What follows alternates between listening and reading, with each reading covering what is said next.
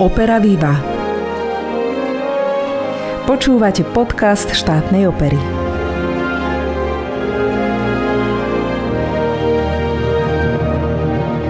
Dobrý deň, vitajte pri počúvaní letného vydania nášho operného podcastu. Štátna opera má v týchto dňoch divadelné prázdniny, ale my s vysielaním opery Viva pokračujeme ďalej. Tento podcast bude jediný v tomto mesiaci a je venovaný osobnosti, ktorá s naším mestom aj divadlom bytostne súvisí. Je ňou Ján Ciker, hudobný skladateľ, ktorého pôsobnosť a význam presiahli hranice Slovenska. 29. júla si pripomíname 110. výročie jeho narodenia. Banskobystrický rodák Jan Ciker patril k prvej profesionálne vyškolenej generácii slovenských skladateľov a v povedomí verejnosti dodnes rezonuje predovšetkým ako operný skladateľ. Na úvod ešte spomeniem, že u nás na pôde štátnej opery boli uvedené štyri z jeho deviatich opier. Beck Bajazid, Mr. Scrooge, Coriolanus a Juro Jánošík, ten dokonca v troch naštudovaniach. Volám sa Alžbeta Lukáčová, som dramaturgička a už tradične vám dnes budem robiť spoločnosť pri mikrofóne. O našich inscenáciách, ale predovšetkým o osobnosti Jána Cikera sa dnes porozprávam s muzikologičkou a znalkyňou Cikerovej tvorby, pani Marianou Bárdiovou. Marianka, vítaj v našom podcaste. Ďakujem veľmi pekne. Skôr ako sa dostaneme k Cikerovej tvorbe, prezradím, že ty sa venuješ mapovanie hudobných osobností Banskej Bystrice už nejedno desaťročie a Cikera a jeho rodinu si dokonca poznala osobne. Aké sú tvoje spomienky na ňo? Keď počujem meno Jan Ciker, okamžite ho vidím, ako sedí oproti mne v kresle alebo mm, pri stole a ako sa proste rozprávame a spolu s ním sa vydávam do jeho spomienok na detstvo, mladosť a pekné chvíle prežité v Banskej Bystrici, ktorá je jeho rodným mestom. E, ono to vzniklo tak, že som 1. augusta 1974 prišla pracovať do Literárneho a hudobného múzea v Banskej Bystrici a spolu s kolegyňou Ľudmilou Červenou sme sa zoznamovali samozrejme v prvom rade s významnými skladateľskými osobnosťami tohto mesta a regiónu, ale aj s hudobnou kultúrou, s tým, čo je a čo nie je zmapované, aby sme teda postupne prispeli aj k novým zbierkovým predmetom, k novej dokumentácii tejto veľmi významnej kultúrnej histórie tohto mesta. No a hneď som dostala od riaditeľa dve úlohy. Prvou bolo uskutočniť alebo zrealizovať výstavu Slovenské národné povstanie v hudbe, kde samozrejme Jan Ciker mal dosť významný zástoj. A druhou úlohou bolo skúsiť spracovať e, nejakú menšiu publikáciu k 65. narodeninám Jana Cikera, ktoré mali byť o dva roky, teda v 76. No a toto boli vlastne také prvé počiatky toho, že s veľkým strachom a obavami som musela zdvihnúť telefón, zavolať majstrovi Cikerovi a spýtať sa ho, či by ma teda prijal, že by sme niečo skúsili spraviť a tak. No jeho reakcia bola výnimočne priateľská, ľudská. Skutočne bol to neobyčajne zaujímavý a veľmi príjemný človek. A toto vlastne nám zostalo potom celých ďalších 15 rokov až do jeho smrti v roku 1989, pretože naozaj som sa s ním často stretávala či u neho doma v jeho vile v Bratislave, alebo teda v kúpeľoch Sliač, ktoré navštevoval dva razy do roka v máji obyčajne a v júni, alebo potom ešte v septembri. Takže to sú také moje spomienky na Jana Cikera. Naše múzeum v roku 1975 pripravilo veľké vlastne také oslavy a podujatia k storočnici Viliama Figuša Bystrého. Toho Jan Ciker samozrejme veľmi dobre poznal a pamätal si ho zo svojho detstva. Tak sme na túto konferenciu, ktorá bola v rámci tej storočnice Figušovej, pozvali aj Jána Cikera. Predniesol tam svoje veľmi pekné spomienky na tiež tohto významného bansko skladateľa a samozrejme prezentoval aj tam ten svoj osobný vzťah k tomuto skladateľovi slovenskej národnej hudby ako teda mama Jana Cikera, klavírna pedagogička, nosila prvé kompozície svojho talentovaného syna Figušovi Bystrému na posúdenie, ako ho podporoval v tom, že je talentovaný, že môže ísť študovať teda hudbu a nech ide skutočne touto cestou v živote. No a myslím si, že dosť e, veľmi na ňo vplýval aj ako skladateľ opery Detvan Figuš Bystri podľa Andreja Sládkoviča, pretože počas turistických výletov údajne, keď mali prestávku, Ciker sledoval Figuša, ako sa odsťahoval od spoločnosti na bok a niečo si písal a Bystričania si šepkali, píše operu. A to zase bolo pre Cikera údajne niečo veľmi posvetné, že niekto z ich kruhu z Banskej Bystrice, z malého mesta, píše operu. A hovoril mi, že teda toto ho tiež posmelilo k tomu, že ak teda aj Figuš napísal operu, že hádam by mohol aj on. A nakoniec sa naozaj k tej opernej tvorbe dostal.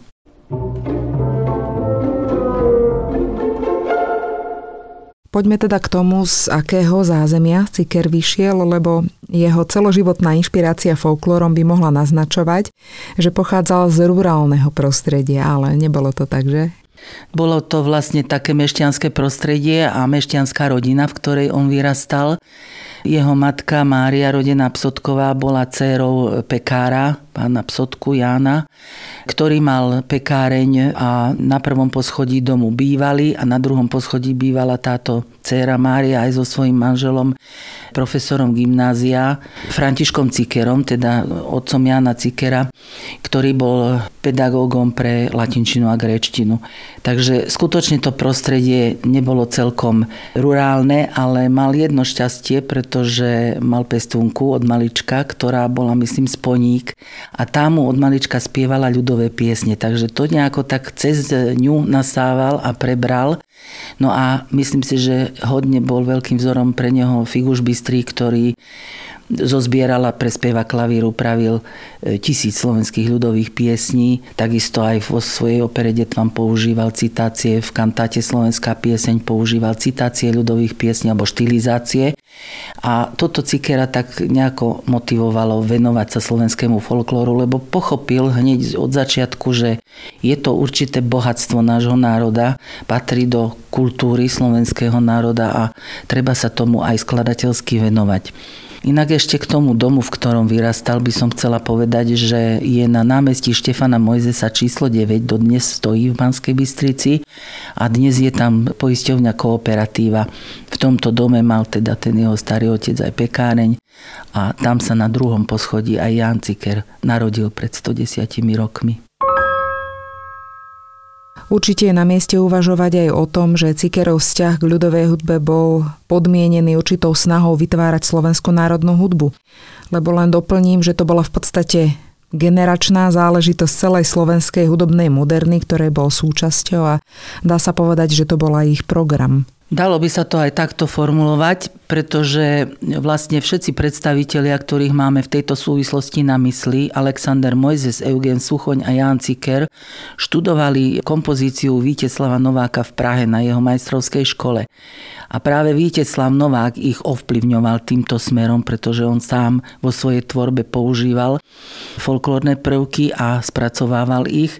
Takže samozrejme aj títo jeho žiaci potom pochopili, že toto je cesta, ako slovenskému národu vybudovať určitú novú, modernú hudobnú poetiku, ktorá by sa jednak obracala k tým tradíciám a jednak by otvorila cestu slovenskej hudbe do Európy. Ale ak by boli komponovali len povedzme vtedajšími známymi kompozičnými technikami, ako bola dodekafónia alebo ja neviem, postimpresionizmus a podobné veci týkajúce sa novej hudby, neboli by takým zaujímavým v Európe a nebolo by to niečo, čo chceli skutočne programovo vytvoriť tou slovenskou národnou hudbou. Treba však jedným dychom dodať, že každý z týchto troch významných osobností ktoré vstúpili na scénu hudobnú v 30. rokoch 20. storočia, e, si vypracovali veľmi individuálny kompozičný štýl. Majú spoločné styky, či už obsahové, tematické, alebo aj kompozičné, tak ako to v podstate popísal profesor Ladislav Burlas vo svojej knižke slovenská hudobná moderna, ale skutočne sa vybrali vlastne každý osobitou cestou a dodnes sú ich diela rozpoznateľné. Nedá sa zameniť Suchoňová hudba za Cikerovú alebo za Mojzesovu. Takže to je veľmi cenné práve na týchto troch osobnostiach a na ďalších skladateľoch, ktorí patria potom k tým ďalším vlnám slovenskej hudobnej moderny. Ako sa Ciker vyvíjal z hľadiska vlastného kompozičného jazyka, lebo tvrdenie, že komponoval hudobný folklorizmus asi nevystihuje to, kým vlastne on skladateľsky bol. Mnohé jeho diela sú integrálnou súčasťou súdobej európskej modernej komponovanej hudby, tak mňa by zaujímalo, ako sa vyvíjal od mladosti až po obdobie, keď prestal komponovať. No je toto náročná otázka, pretože myslím si, že u neho sa nedá povedať, že to, čo začal komponovať na začiatku, je úplne odlišné od toho, čím prešiel potom počas produktívneho života až teda do svojej smrti, pretože komponoval do posledných dní vlastne Tie veci, ktoré sú prítomné v jeho prvých dielach, či to boli Slačikové kvarteta, druhé Slačikové kvarteto, ktorým končil kompozíciu Jaroslava Křičku, alebo Jarná symfónia, ktorá je tak trošku postimpresionisticky ladená, pretože ju venoval práve Víteslavovi Novákovi. To je dielo, ktoré komponoval počas svojho študijného pobytu vo Viedni u Felixa Weingartnera v rokoch 1936-37, že by teda sa to celkom odlišovalo od diel diel, ktoré skomponoval potom e, ja neviem, v 30 40 rokoch alebo 60 70 Len samozrejme to spracovanie toho základného materiálu už bolo celkom iné. Bolo možno hutnejšie a viac by som povedala také emocionálne, výrazovo prínosnejšie alebo drsnejšie zvukovo čo teda je jedna veľká črta jeho kompozícií, najmä teda symfonických alebo aj operných diel. Isté, že nebolo to rovnaké, tie prvé diela sú vždy prvé, ale už v tom druhom Sláčikovom kvartete napríklad má atonálne určité úseky, kde naozaj špekuloval s tou atonalitou, ale nikdy sa k nej potom nepriklonil. Aj tretia opera Mr. Scrooge má určité pasáže, ktoré sú naozaj už atonálne vnímané ale on bol tonálne cítiaci a mysliaci skladateľ, takisto ako aj Mojzesa Suchoň, alebo Andrej Očenáš, alebo Tibor Frešo a podobný iný. Takže skutočne ten základ, takisto ako v ľudovej hudbe, ktorá im slúžila určitým spôsobom ako materiálne spracovanie, bol ten istý a bol tonálny.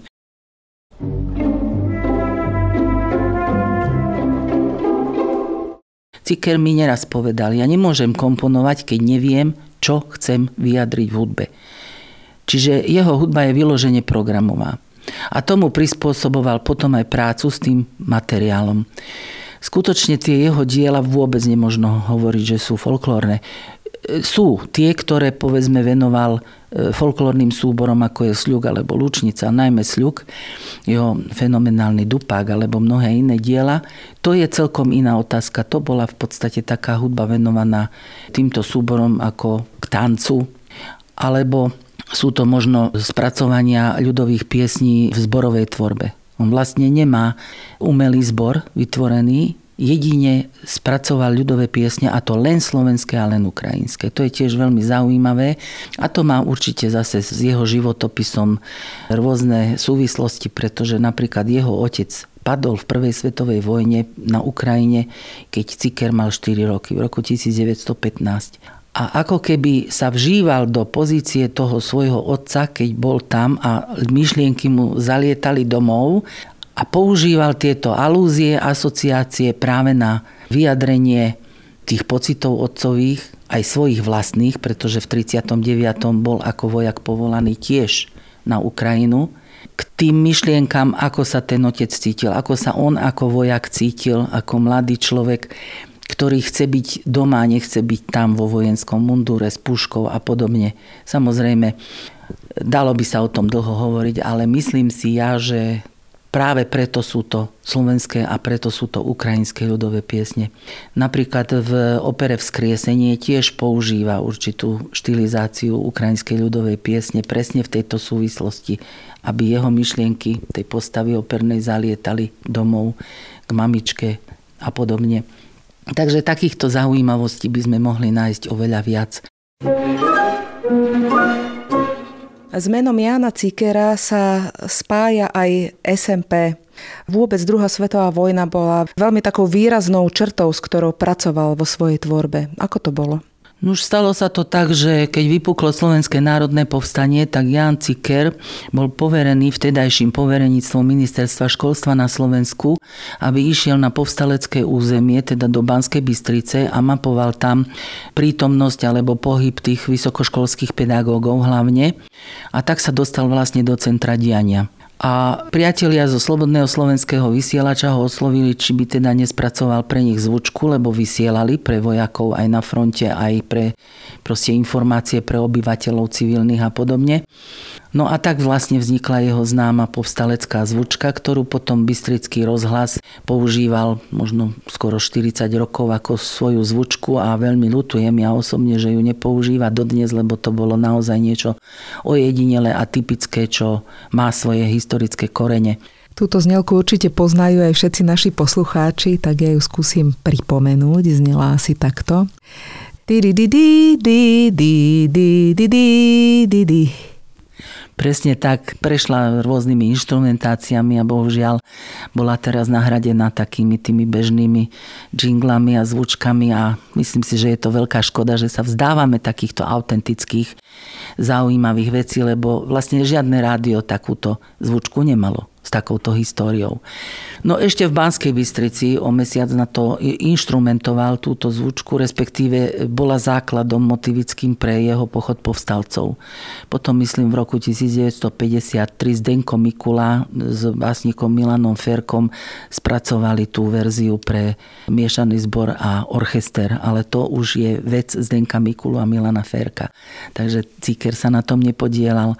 Je zaujímavé, že táto zvučka sa stala základom mnohých diel slovenských aj českých skladateľov potom v neskoršom období, keď chceli nejakým spôsobom symbolizovať, že ich dielo je venované práve ideje Slovenského národného povstania, takže túto zvučku dosť často citovali a využívali ako motivický materiál.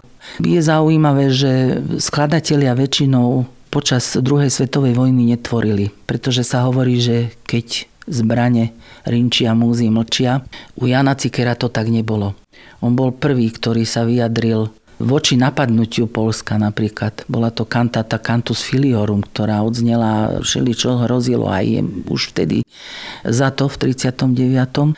A ďalšie veci, cyklus piesní o mamičke a podobne. No a počas druhej svetovej vojny vznikli symfonické básne Boj, Ráno a leto, ktoré sú ako cyklom s názvom O živote. Reagoval potom ďalšími dielami na druhú svetovú vojnu. Spomienky v 48. Symfónia 1945, Epitaf nad Starým zákopom a podobne. Takže skutočne táto situácia, ktorú on zažil priamo v Banskej Bystrici, či počas povstania, tú eufóriu, alebo po potlačení povstania, kedy sa ľudia báli pozrieť sused na suseda, báli sa výjsť na ulicu. Ľudia sa začali aj udávať tak to už bolo také obdobie, kedy vlastne utiekol zase do baletnej hudby Selanka, ktorú skomponoval práve pod dojmom týchto ťažkých časov. No, bohužiaľ za tú zvučku bol samozrejme prenasledovaný gestapom, tak ako aj iní pracovníci Slobodného slovenského vysielača. Chytili ho v Banskej Bystrici, mal šťastie, že teda ho chytil človek, ktorý sa venoval hudbe a bol to Rakúšan a povedal mu, keďže Ciker vedel veľmi dobre po nemecky, tak sa podebatovali aj o hudbe a ten mu povedal, viete čo, chodte a niekde sa stratte, lebo vás mám na zozname. A veľa ľudí skončilo v nemeckej aj z tohto okruhu alebo vo vezení či to bol Alexander Matuška, ktorý len zázrakom unikol, alebo to bol, ja neviem, Hadraba, spevák, ktorý tiež bol v Slobodnom slovenskom vysielači, alebo Rapoš ako redaktor, Tibor Andrašovan, všetci vlastne museli sa potom skrývať. No a chytili ho aj v Bratislave na gestape a tiež ho tam zachránil jeden slovenský v podstate príslušník Hlinkovej ľudovej gardy, ktorý bol kultúrnym človekom a povedal, váš spis mám na vrchu, ale dám ho na spodok. Spomínala si, že Ciker sa svojou tvorbou vyjadroval k aktuálnym spoločenským udalostiam a o druhej svetovej vojne to platí mnohonásobne, lebo jeho pacifizmus je naozaj prítomný bytostne v jeho dielach. Po vojne ale prišlo obdobie socializmu a úplne iná kultúrna politika. Tie okolnosti asi poznáme, nejdem ich tu bližšie rozoberať, ale Výsledkom bolo, že začali vznikať angažované diela aj z pier viacerých veľkých slovenských skladateľov. Dnes ich vnímame ako poplatné režimu, kontroverzné a aj rozporuplné. Navyše naša muzikológia sa s takouto tvorbou dodnes dostatočne vlastne nevyrovnala. Takúto tvorbu mal aj Ján Ciker, tak čo si o nej retrospektívne myslíš? Ja by som nehovorila o tvorbe, ale len o jednom diele, o kantáte Zdravica Stalinovi, ktorú napísal teda v roku 1953. Tie 50. roky boli skutočne veľmi kontroverzné a jedni sa vyrovnali tým, že celkom sa odmlčali, alebo ich tvorba zostala v zásuvkách a niektorí proste podľahli tomu angažovaniu a možno to potom aj oľutovali alebo neoľutovali. Jan Ciker vždy hovoril, že sa za zdravicu Stalinovi nehambí, pretože kompozične je to výborné dielo a to je pravda. Je. Raz som bola na návšteve v Bratislave u Cikerovcov. Sedeli sme na zelenom gauči a kreslách a pani Cikerová začala o tomto hovoriť, ako to vzniklo. Ja by som si to dovolila reprodukovať. Jan Ciker bol pritom, nič nehovoril, kýval hlavou, súhlasil s tým. Nuž, bolo to tak, že Ciker už v tom období bol takou výnimočnou a výraznou hudobnou osobnosťou, že vtedajší predstavitelia politického života potrebovali, aby aj on sa priklonil k tejto angažovanosti spoločensko-politickej a tak ho navštívil doma Zdenko Nováček, ktorý bol kultúrnym politikom a najmä teda hudobným a dosť veľa ovplyvňoval túto hudobnú scénu na Slovensku, aj v Československu v podstate. A on mu doniesol ten text a povedal, napíšeš túto kantátu a pokiaľ by si to odmietol, ja ťa ubezpečujem, že ťa zničíme. Toto, ako mi povedala pani Cikerová a ako to Ciker odsúhlasil nemým kývaním, takto sa to udialo a tak si to porozmýšľal, pretože treba povedať, on samozrejme prežil veľa tých režimov, Narodil sa za Rakúsko-Horského cisárstva, prežil Československú republiku, prežil slovenský štát, povojnové obdobie bolo, potom neskôr samozrejme prežil až po rok 89 ďalšie prevraty a režimy tak e, nie je možné povedať celkom, že ktorý režim mu konvenoval, ktorý mu nekonvenoval. Myslím si, že on so svojím úžasným triezvým nazeraním a myslením na svet a spoločenské dianie, ktorý bol vychovávaný v katolických kresťanských tradíciách a hodnotách, ktorým veril do konca svojho života, nikdy neuhol ani doľava, ani doprava. Veľmi ho lámali, to mi sám povedal, aby vstúpil do komunistickej strany Československa. A on povedal, ja som sa vždy obránil len tým, že umelec patrí všetkým. Aby som do tej strany nemusel vstúpiť, lebo som nechcel do nej vstúpiť. Ja rešpektujem pozitívne hodnoty aj toho režimu, aj toho režimu. Vidím aj negatívne dôsledky tých režimov. Veľmi triezvo to teda vedel zhodnotiť, ale ja chcem ísť tou svojou cestou v živote, svojou etikou, svojou poetikou, ktorá je založená na kresťanských hodnotách, na odpore voči vojne, voči násiliu, čo mal dané už tým, že ten jeho otec padol v prvej svetovej vojne a on sám teda tú vojnu tiež prežil. A tomuto chcem zostať verný až do smrti. Takže povedala by som, tá zdravica Stalinovi bola určitá daň tým 50. rokom, ale viac sa už nevracal k takémuto angažovanému tvoreniu. No a v 50. rokoch začala vznikať aj jeho operná tvorba, na ktorú by sme sa mohli trošku pozrieť. Vytvoril 9 diel, podstate tematicky aj rôznych, dá sa povedať. Siahal aj po veľkých námetoch vlastne literárnych ako Shakespeare. Ktorá z týchto jeho opier je tebe najbližšia? Rozhodne Mr. Scrooge. Pretože tá sa viaže k jeho bolestnému životnému obdobiu a vlastne mala taký dôsledok až do jeho smrti. Myslím si, že to je jeho najintímnejšia osobná výpoveď je to aj zároveň kompozične prelomová opera, nielen v slovenských alebo československých, ale aj v európskych dejinách opery, pretože vytvoril určitý typ psychologickej opery. Prvými operami Juro Janošik a Bek Bajazit, čo je vlastne Turčím poničan od sama chalúbku, ako keby splatil určitý dlh slovenskému národu tým, že zhudobnil tieto e, ľudové a národné motívy a týchto hrdinov ale Mr. Scrooge vznikal v období, kedy ochorel na smrteľnú cievnú chorobu a hrozilo mu, že mu postupne budú teda amputovať nohu a len veľmi zriedkavé prípady končili vyliečením, väčšinou teda končili smrťou človeka. Bolo to pre neho strašné, pretože on bol veľmi teda vášnivý a nadšený turista a v mladosti aj horolezec. Málo kto vie, že on teda preliezol s kamarátmi a najmä s Mikom Seleckým z Banskej Bystrice veľmi veľa končiarov vysokých tatier. On miloval prírodu a nevedel si predstaviť, že by už nemohol do nej ísť a jemu toto hrozilo.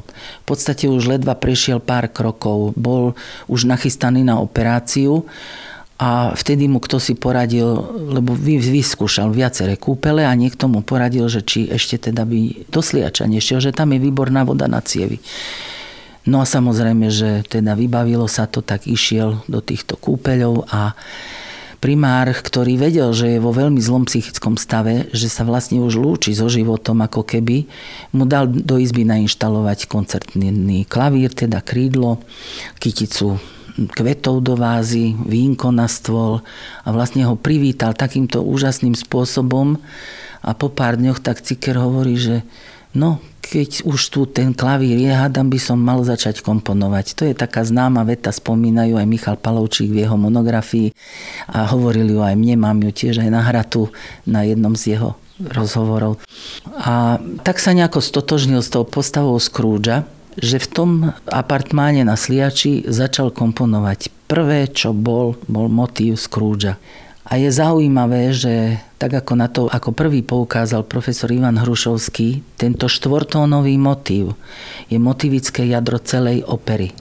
Variačnou technikou, spracovaním toho motívu v rôznych farebných, orchestrálnych inštrumentáciách teda, či v horizontálnej, či vo vertikálnej polohe, spracoval vlastne celú operu s tým, že má aj tie atonálne niektoré sekvencie. Je to fenomenálna opera podľa môjho názoru. No, treba povedať, že táto opera bola odsúdená na druhom zjazde slovenských skladateľov v roku 1959, v čase, keď už Slovenské národné divadlo vlastne chcelo tú operu uviesť a premiérovať, kedy už sa študovali jednotlivé party. Dokonca aj v Banskej Bystrici sa mala uvádzať a Štefan Babiak už študoval teda tú postavu mistra Scroogea. Takže po tomto verdikte, že to je opera plná duchov a duchárskeho mysticizmu a je málo ani nie, že optimistická, ale vôbec nie je optimistická, je pesimistická a je v rozpore so socialistickým svetonázorom. Táto opera bola navždy ako keby zatratená, odsúdená a s ňou aj autor. Napriek tomu, že potom mala premiéru najprv v Nemecku, v Kasseli na opernom festivale v roku 64 a potom v Bratislave, Ciker nikdy neprijal rehabilitáciu tej opery a do smrti, keď sa mu niečo stalo, keď sme sa prechádzali na sliači, že podkol sa, no a čo aj tak píšem proti štátnu hudbu. Nikdy sa tá krivda z neho už nevytratila, pretože tá opera sa zrodila z tej jeho bolesti, z toho povedomia, že asi zomrie, že už nebude žiť a že teda hodnotil ten svoj život práve cez toho mistra Scroogea. Takže preto ja osobne mám najbližšie k sebe tú operu Mr. Scrooge. Výborne ju spracovali v 84. v Košiciach s Františkom Balúnom v hlavnej postave a potom e, úplne fenomenálne predstavenie bolo v bansko opere v roku 1997, kde tiež František Balún sa zaskvel v tejto hlavnej postave. Bohužiaľ, tam už to Ciker nepočul, nevidel, ale môžem povedať, že ako mi hovoril, že boli sme z Kitty na premiére e, opery Mr. Scrooge v Košiciach a celú operu sme preplakali. A ja si vravím, no dobre, no preplakali ste, lebo je to opera, ktorú si písal v takomto duchu, hej, a veľmi si to prežíval. V 97. v Banskej Bystrici som celú premiéru preplakala. A predo mnou sedel Igor Vajda, ktorý tiež veľa písal o Cikerových operách a celú operu preplakal. Takže je to opera, pokiaľ človek vie, v akej životnej situácii ju ten skladateľ napísal a prežívajú spolu s ním z tej hudby sa to na človeka tak vracia, že proste jednoducho sa ho to nemôže nedotknúť. Ja len zopakujem, že v Banskej Bystrici sme uviedli 5 cikerových scenických diel. V 66. Bek Bajazit, v 68. Juro Jánošík, v 72. Keď srdiečko pobolieva, to bol balet, to bola dokonca slovenská premiéra. Potom v 84. opäť Juro Jánošík. V 97. to si spomínala Mr. Scrooge. V 2011 Coriolanus a 2016 znovu tretíkrát Juro Jánošík. Videla si všetky tieto inscenácie?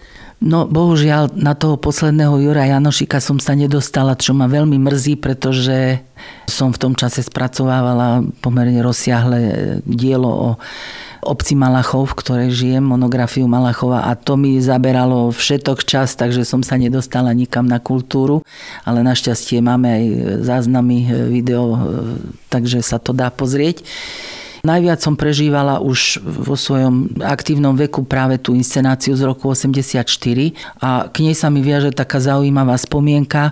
Na jedno predstavenie prišiel Jan Ciker, lebo bol v tom čase v kúpeľoch Sliač tiež sme sedeli tak nejako spolu vedľa a stala sa tam taká zaujímavá vec, že e, Uhorčíka tam stvárňoval Mikuláš Doboš a práve v tom treťom obraze na zásnubách v kaštieli sa mu podaril taký kúsok, že mal vyťahnuť paloš, keď už sa prejavilo, že to sú zbojníci, že on nie je proste prezlečený šľachtic a ten palošne a nie výsť proste z toho puzdra.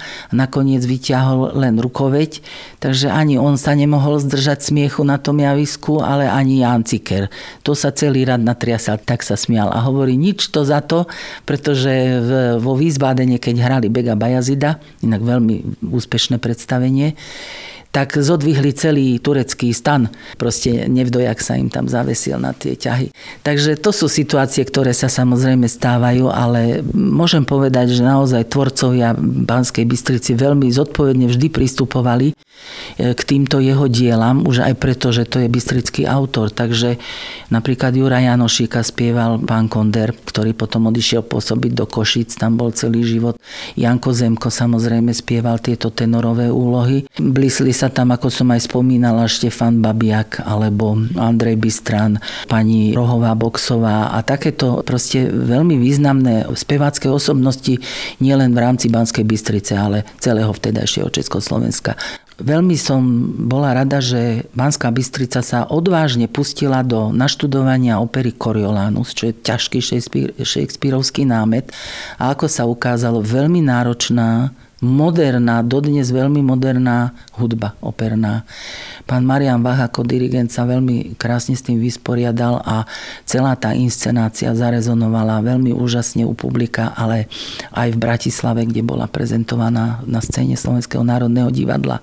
Ja len doplním, že to bola vlastne slovenská premiéra napriek tomu, že to bol rok 2011. Presne tak. Vlastne predtým sa hrala len v českých niektorých operných scénach alebo v Nemecku. Takže skutočne to bol veľmi odvážny počin. A Treba vyzdvihnúť tam najmä teda ústrednú postavu, ktorú stvárnil Martin Popovič. Skutočne to bolo jedno z jeho najlepších asi vystúpení, ktoré som videla, takže je to cenná inscenácia dodnes.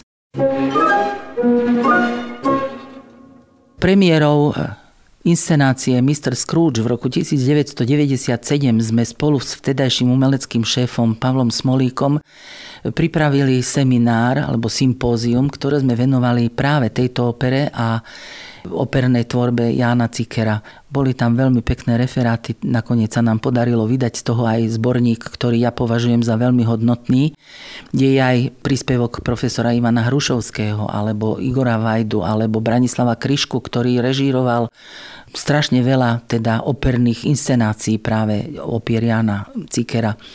A pani Kitty Cikerová nahrala také svoje vyjadrenie, povedala, že Mr. Scrooge a Vzkriesenie, nasledujúca opera, to sú dve opery, ktoré sú neodmysliteľne späté so životom Jana Cikera. Prvú písal zo strachu, že zomrie a druhú so zaťatou pesťou, aby povedal, že ešte žije. A myslím si, že Vzkriesenie sa stala jeho najhranejšia a najúspešnejšia opera. Mala 34 zahraničných premiérových uvedení, teda ako nová inscenácia, okrem tých, ktoré boli v Prahe, v Bratislave a ešte na iných miestach v Československu.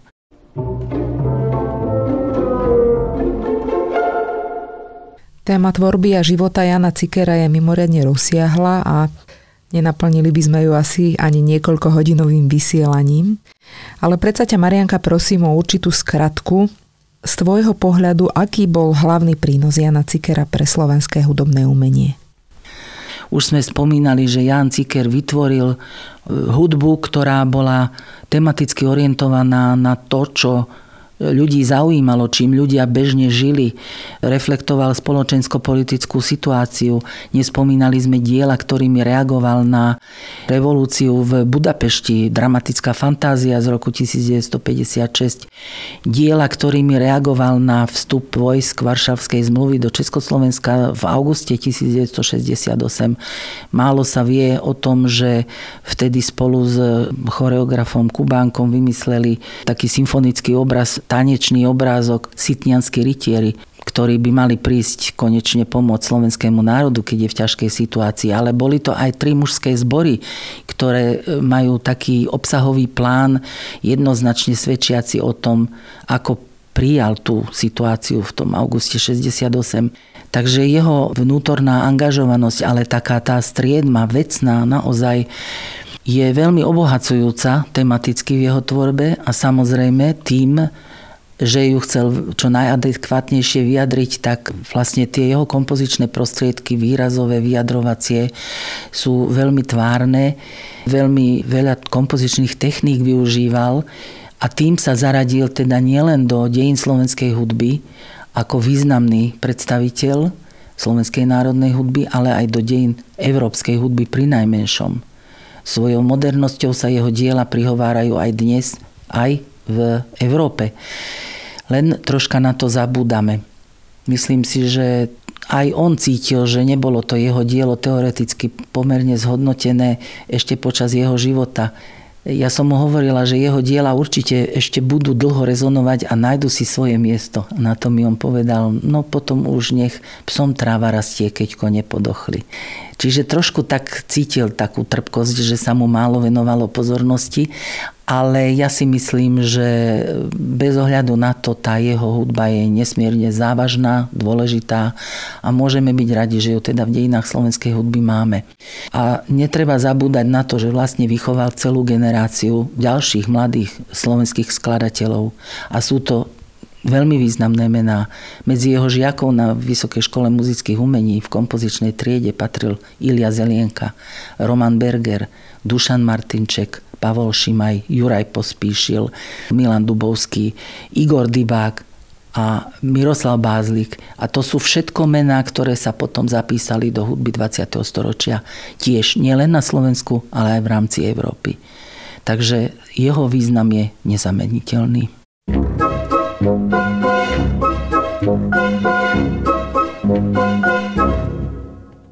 Sú to všetko veľmi inšpiratívne veci, ktoré hovoríš a mne veľmi teší, že Cikerova tvorba sa neuzavrela jeho smrťou, ale žije aspoň do určitej miery. Jeho diela sa hrávajú, vychádzajú publikácie s ním spojené, aj CD nosiče, na čom má nepochybne podiel aj Múzeum Jana Cikera a priaznivci a priaznivky jeho tvorby. Do mnohých tém sme len tak letmo nazreli a budeme sa k ním musieť niekedy vrátiť, ale náš dnešný čas sme vyčerpali. Preto sa chcem spýtať aj teba osobne obligátne otázky, ktoré sú pravidelnou súčasťou tohto podcastu. Čo si praješ vo svojom profesijnom živote a čo v tom osobnom? Viem, že ty si v penzii, ale to v tvojom prípade vôbec neznamená, že sa nevenuješ odbornej činnosti, takže aj v profesijnom živote určite máš mnohé veci pred sebou. Mám veľmi veľa rozrobeného, najmä teda z tej muzikologickej, ale aj muzeologickej práce. Spolu s kolegom Senčekom robíme terminologický slovník všeobecnej muzeológie, pretože zistujeme, že by to, hádam, bolo aj užitočné pre súčasných zamestnancov múzeí, ale aj pre tých, ktorí tie múzeá riadia. Bohužiaľ sme svedkami toho pomerne veľkého úpadku v oblasti kultúry a mrzí nás to. No ale Pomohla som manželovi pri spracovaní nárečia jeho obce, kde vyrastal Čerenčany v Malohonskej doline. Tá by mala už ísť za chvíľu do tlače. Je to zaujímavá reč, ktorá je veľmi osobitá a tešíme sa, že teda e, on sa rozhodol, že zachová toto nárečie aj pre budúce generácie, lebo ten malohond je pomerne málo spracovaný aj v tejto oblasti. No, veľmi rada by som spracovala aj ďalšie témy, vrátane Jána Cikera a mojich spomienok na neho, hudby v Banskej Bystrici, to je predo mnou ešte taká veľká úloha. Trošku by som chcela pomôcť, aby e, na svetlo sveta prišli aj spomienky jazzového muzikanta Jozefa Karvaša a jeho pamäti teda. Takže tých tém je nesmierne veľa, to už nespomínam ani malachovské rozprávky, ktoré som si vymyslela. Takže čo jediné si môžem želať je dostatok síl a zdravia aj pre mňa, aj pre mojich blízkych, aby som mohla ešte tieto témy spracovať a tým by som vlastne chcela uzavrieť svoju prácu. Či mi to bude dané, to už je ďalšia otázka. Verím, že áno, tak prajem veľa síl, veľa optimizmu, chutí, energie a hlavne zdravíčka do ďalších dní a rokov. Ďakujem veľmi pekne aj za pozvanie, aj za toto želanie. Našou dnešnou hostkou bola muzikologička Mariana Bardiová.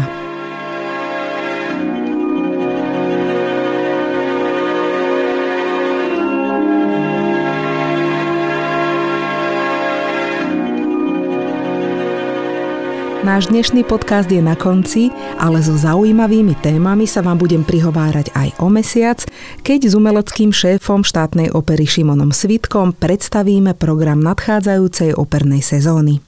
Moje meno je Alžbeta Lukáčová a aj dnes som pre vás toto vysielanie pripravila a moderovala. V tejto chvíli už len zopakujem, že Operu Vivu nájdete vo vašich obľúbených podcastových aplikáciách, na sociálnych sieťach aj na webe stateopera.sk. Príjemné leto a do počutia.